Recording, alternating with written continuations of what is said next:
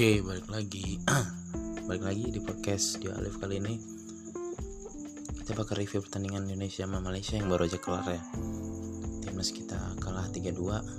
Anjing, gue udah sampai mewek waktu nyanyi Indonesia Raya, tapi hasilnya begini ya.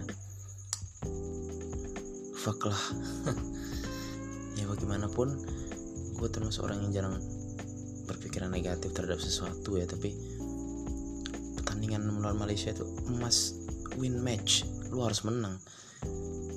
Ini negara benar-benar musuh buyutan gitu ya, tapi menang dengan cara elegan ya, bukan seperti tadi. Nanti kita bahas aja kelukan supporter goblok, kacau dah. Dari line up sendiri itu yang meleset dari prediksi gue cuma lini belakang. Hansamu ternyata diduetin sama Manahati, terus Ricky Fajrin start over Ruben Sanadi, dan Tino Spai start over Andika Wijaya. Sisanya prediksi gue hampir benar semua malah. Setelah di babak pertama, Indonesia nguasain pertandingan banget, bola mengalir dengan bagus, permainan mengalir dengan cantik, walaupun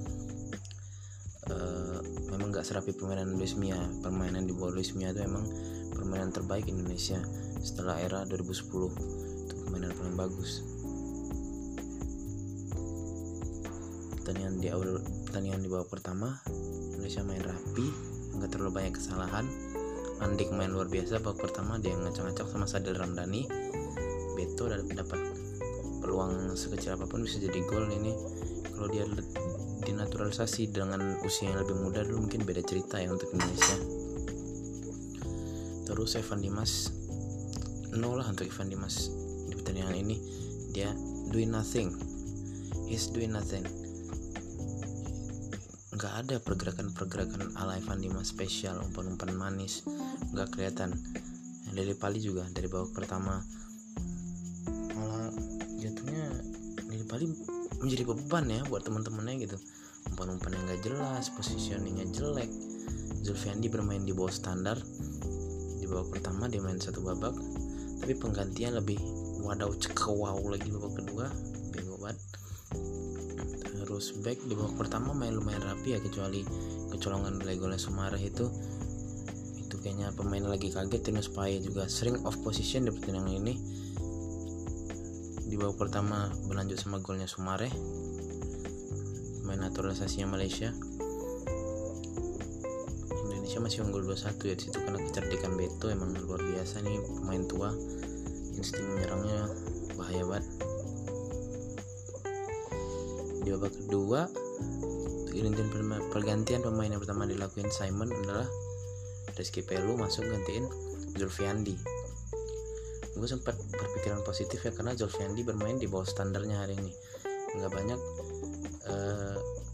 bola-bola khasnya Zulfiandi, atau tadi beberapa kali juga sempat lepas bola di kaki babak pertama ya. Cuma coveringnya secara keseluruhan masih bagus untuk Zulfiandi.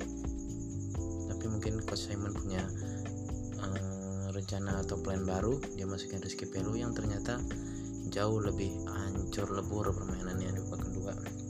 Di babak kedua Indonesia nggak main bola sama sekali. Kalau gue bilang apa sih, diserang mulu, dapat bola kayak sayap-sayapnya udah kehabisan stamina. Andik udah hancur, Saddil Ramdani juga diganti nggak tau, tapi Saddil ini sepertinya emang punya masalah stamina ya, juga dari dulu pertandingan kelompok usia jarang main full. Mungkin ini PR-nya Saddil, digantiin sama Irfan Jaya. Gue bilang Saddil ada di lapangan pun tadi dengan permainan Indonesia yang seperti itu dia nggak ada fungsinya. Emang di tengahnya kacau banget waktu Zulfiandi diganti. Dili Pali sama Evan Dimas main lagi caur, tambah pula Zulfiandi diganti. Semua pemain yang tidak lebih bagus bermainnya gitu. Di tengah parah, aliran bola mati, lebih banyak long ball, dan long ballnya juga nggak tepat sasaran. Irfan Jaya sempat mendobrak di awal masuk, tapi di babak kedua dia nggak dapat suplai bola, mau ngapain gitu. Yang lebih baik dapat bola Andik malah kecapean, udah kayak tai mainnya babak kedua, cacat banget. Pertahanan kemayakan lengah. Andritany sebagai koordinir dan sebagai kapten menurut gua kurang mengkoordinasi pertahanannya, terutama di babak kedua. Lu aja gol kedua itu. bisa kejadian gitu gol seperti itu kan. Berawal dari scrimmage, bola berhasil dibawa Dili Pali. Nah pemain tuh sepertinya belum fokus dan siapa sih dia golnya sih? Safiq Ahmad ya. Nah itu mah tinggal mundur doang, crossingnya bagus banget. Dan kecolongan di menit akhir, golnya Sumareh itu juga keputusan Andritany yang tidak memotong bola tuh, wah terlalu, aduh nggak tahu lagi dah. Kalau penilaian pemain secara individual, Andritany gue bilang kebanyakan melongo ya. Gol ketiga dia melongo, gol pertama dia sudah melakukan apa yang bisa dia lakukan, tapi emang itu posisinya udah one by one, udah susah ya. Bahkan cuma satu save tadi yang benar-benar krusial dari Andritany, tendangannya Safiq Ahmad di babak pertama. Yang lain belum ada sih. Tino Spai kalau secara speed, secara grinta itu, secara semangat tuh luar biasa, cuman covering dan positioningnya hancur banget. Baik banget peluang dari arahnya Tino Spai tadi, untung yang jadi gol cuma satu. Yang dari golnya Sumareh babak pertama sebenarnya banyak banget peluang Malaysia dari sisi kiri penyerangannya. Tinus main jelek banget hari ini menurut gue.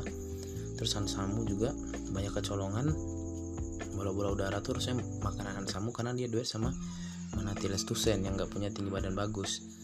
Itu harusnya makanan Hansamu kayak gol kedua itu. Banyak dribble-dribble gak penting dari Hansamu yang gue kira bisa dikurangin lah. Dia banyak kasih bola ke tengah aja, tapi lini tengahnya juga lagi hancur. Gak tahu juga bagusnya gimana. Bingung gua. Terus Manahati udah bermain dengan sesuai kapasitasnya dia. Dia penghancur serangan, pemotong serangan, itu yang bisa dilakukan oleh Manahati gitu. Itu emang fungsinya. Mungkin itu yang membuat coach Simon lebih memilih Manahati daripada Yanto Basna. Nah, tapi kan dari bola udara Manahati emang agak kurang karena postur. Terus Ricky Fajrin gue bilang di pertahanan solid, kuat banget di pertahanan. Safawi Rasid sampai frustasi. Di penyerangan emang dia gak banyak membantu ya, karena dia emang tipe fullback yang zaman dulu lebih banyak cover pertahanan. Terus Zulfiandi ini gue bilang main di bawah performanya Zulfiandi sebenarnya. Zulfiandi sebenarnya itu ya benar-benar mini Sergio Busquets ya, dia main sangat bagus. Pemain lain secara apapun dia tetap konsisten, tapi hari ini kan dia sedikit di bawah performanya dan langsung diganti ya, di awal babak kedua. Terus Evan Dimas is doing nothing. Kalau nggak ada Zulfiandi babak pertama, gue nggak tahu lini tengahnya Indonesia bakal seperti apa, karena Evan Dimas sama Dili Pali benar-benar bermain sangat jauh di bawah standarnya. Dili Pali banyak salah passing, penempatan posisinya parah banget.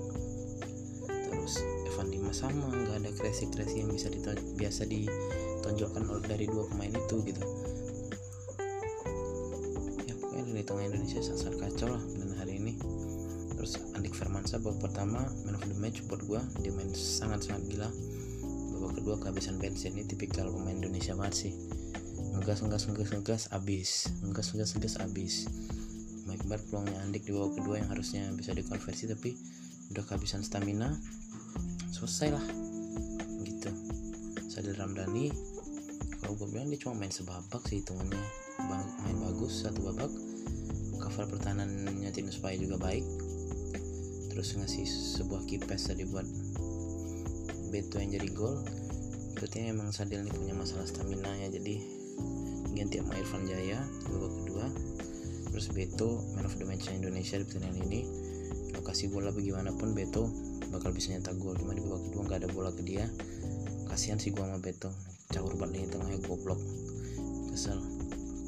Terus pergantian pemain Rizky Pellu menggantikan Zulfiandi. I don't know apa sih maksudnya coach Simon, nggak tahu juga ya. Tapi oke, emang Zulfiandi main di bawah standarnya hari ini, tapi gua ada lihat Rizky Pellu waktu friendly match lawan apa ya, kualitasnya emang jauh di bawah Zulfiandi. Ini jujur-jujuran aja ya, gue pribadi, Zulfiandi emang holding midfielder dari gelandang jangkar nomor 1 Indonesia, dan pemain di bawahnya itu levelnya sedikit jauh kalau menurut gue sih, gak ada yang mendekati dia. pola bermainnya, pola pikirnya dalam lapangan itu bagus banget lah gitu. Dan Rizky Pellu tadi sangat gak bisa mengcover posisi yang tinggalkan Zulfiandi. Bahkan kalau gue bilang Zulfiandi main satu kaki aja lebih bagus dari semua holding midfielder yang ada di Indonesia saat ini gitu. Ya mungkin Simon berpikir karena Zulfiandi main di bawah standar, masukin Rizky Pellu adalah solusi, tapi ternyata menjadi masalah. Dari tengah Indonesia mati, Pellu nggak bisa menghidupkan peran Evan Dimas sama Dili Pali yang memang udah mati di pertandingan ini. Terus Saddil diganti sama Irfan Jaya. Sebenarnya Irfan Jaya kalau dapat suplai bola pasti dia main bagus, gue yakin. Di awal-awal dia masuk juga dapat suplai bola baik, sempat ngasih kipes juga. Cuma nggak ada teman di tengah. Setelah itu Indonesia lebih baik diserang. Kreativitas mati, jadi Irfan Jaya nggak ada ininya, nggak ada kontribusinya. Ruben Sanadi belum bisa dinilai sih, cuma main berapa menit, ya 10 menitan lah yang gantiin Ricky Fajrin, cuma nggak melakukan apa-apa sih, covering juga sedikit. Mungkin nilai minusnya malah gagal nge-cover Made Devis, tapi itu kesalahan dari lini tengah tadi ya. Made Devis dapat bola crossing ke Sumareh, itu yang gagal dipotong sama Andritany. Goblok banget sih. Ya overall secara permainan babak pertama Indonesia sangat mendominasi. Di babak kedua hancur banget, nggak bisa main bola pemain Indonesia, parah, kecewa sih gue. Makanya gue kalau Indonesia imbang syukur tadi setelah pertandingan kedua, kalau kalah ya emang wajar, dan kalau menang berarti bonus dari Tuhan gitu aja sih. Ini pembelajaran yang cukup baik, cukup besar, dan PR yang berat untuk Coach Simon. Tanggal 10 lawan Thailand yang jauh lebih kuat dari Malaysia. Mereka punya Chanathip Songkrasin yang main di Liga Jepang, Supachai Chaided, terus Teerathon Bunmathan, Tristando, wah, tengahnya ada Sarah Yuyen, titipan Pangjan. Kalau dengan permainan seperti ini, gue yakin kita bakal digulung-gulung sama Thailand. Pasti kalau dengan permainan di babak kedua terutama, pasti digulung-gulung sama Thailand. PR besar Coach Simon meramu skuadnya lagi, gimana supaya bisa bermain lebih stabil seperti babak pertama lah minimal gitu. Kalau bisa ditingkatkan ya, intinya gue rindu permainannya Luis Milla gitu sih. Oke, dari segi permainan ya udahlah, emang Indonesia main buruk hari ini, gue akuin. Banyak pemain bermain di bawah standar, yang in perform cuma Beto sama Ricky Fajrin yang lumayan ya. Andik di babak pertama, Saddil babak pertama, yang lainnya standar, termasuk Zulfiandi sendiri standar. Terus kita bicara di luar lapangan nih, tipikal supporter Indonesia goblok, kampungan bin kampang goblok. Indonesia benar-benar belum siap menjadi host di turnamen besar sepak bola. Kita lagi bidding Piala Dunia under 21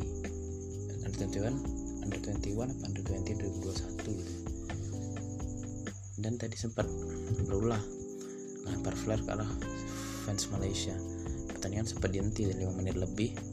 Ini gue bilang goblok sih. Terserah kalau mau ngomong oknum segala macam bullshit. Emang darah-darah barbar aja yang masih ada di supporter kita ya, goblok. Tuh. Ini sangat mempengaruhi mental pemain ya. Mungkin niatnya menjatuhkan mental pemain Malaysia, malah terjadi sebaliknya gitu. Malaysia makin nguasain pertandingan babak kedua, ditambah setelah kejadian itu mereka masih main efektif gitu. Nggak ada perubahan, permainan Malaysia masih mendominasi babak kedua. Dan di tengahnya unggul si Azam sama siapa tadi tuh yang nomor 6 tuh, yang muka rada-rada bule itu tuh mainnya bagus. Safawi Rasid, Sumareh bikin 2 gol ya, gokil. Malah mainnya Malaysia lebih bagus setelah kejadian itu. Pembelajaran lah buat supporter Indonesia, jangan goblok-goblok amat gitu. Kelakuan-kelakuan di Liga 1 tuh tolonglah dihentikan dulu. Kita ini lagi main di internasional, semua mata kesini, FIFA nonton kesini. Gue yakin nih ada sebuah punishment pastinya buat Indonesia, entah di pertandingan selanjutnya atau di turnamen selanjutnya, I don't know. Pasti ada sanksi, dan kemungkinan bidding Indonesia di tuan rumah Piala Dunia bakal turun dengan kejadian ini gitu. Oke lah, secara permainan masih bisa dirubah, masih percaya sama Coach Simon, dia bisa berbuat sesuatu yang lebih untuk tim ini. Karena di Bhayangkara dia luar biasa, juara Liga 1 terus papan atas Liga 1 musim kedua. Tapi kelakuan di luar lapangan sini yang sepertinya di Indonesia nih emang udah mendarah daging, kegoblokan yang hakiki, nggak tahu obatnya apa, udah turun temurun, merugikan timnas. I don't know, kecewa malam ini, tapi lebih kecewa lagi dengan kelakuan supporter gitu. Kita belum siap menyelenggarakan event besar untuk sepak bola. Itu aja sih kalau menurut gua. Semoga timnas lebih baik lagi ke depannya. 5 hari lagi ketemu Thailand.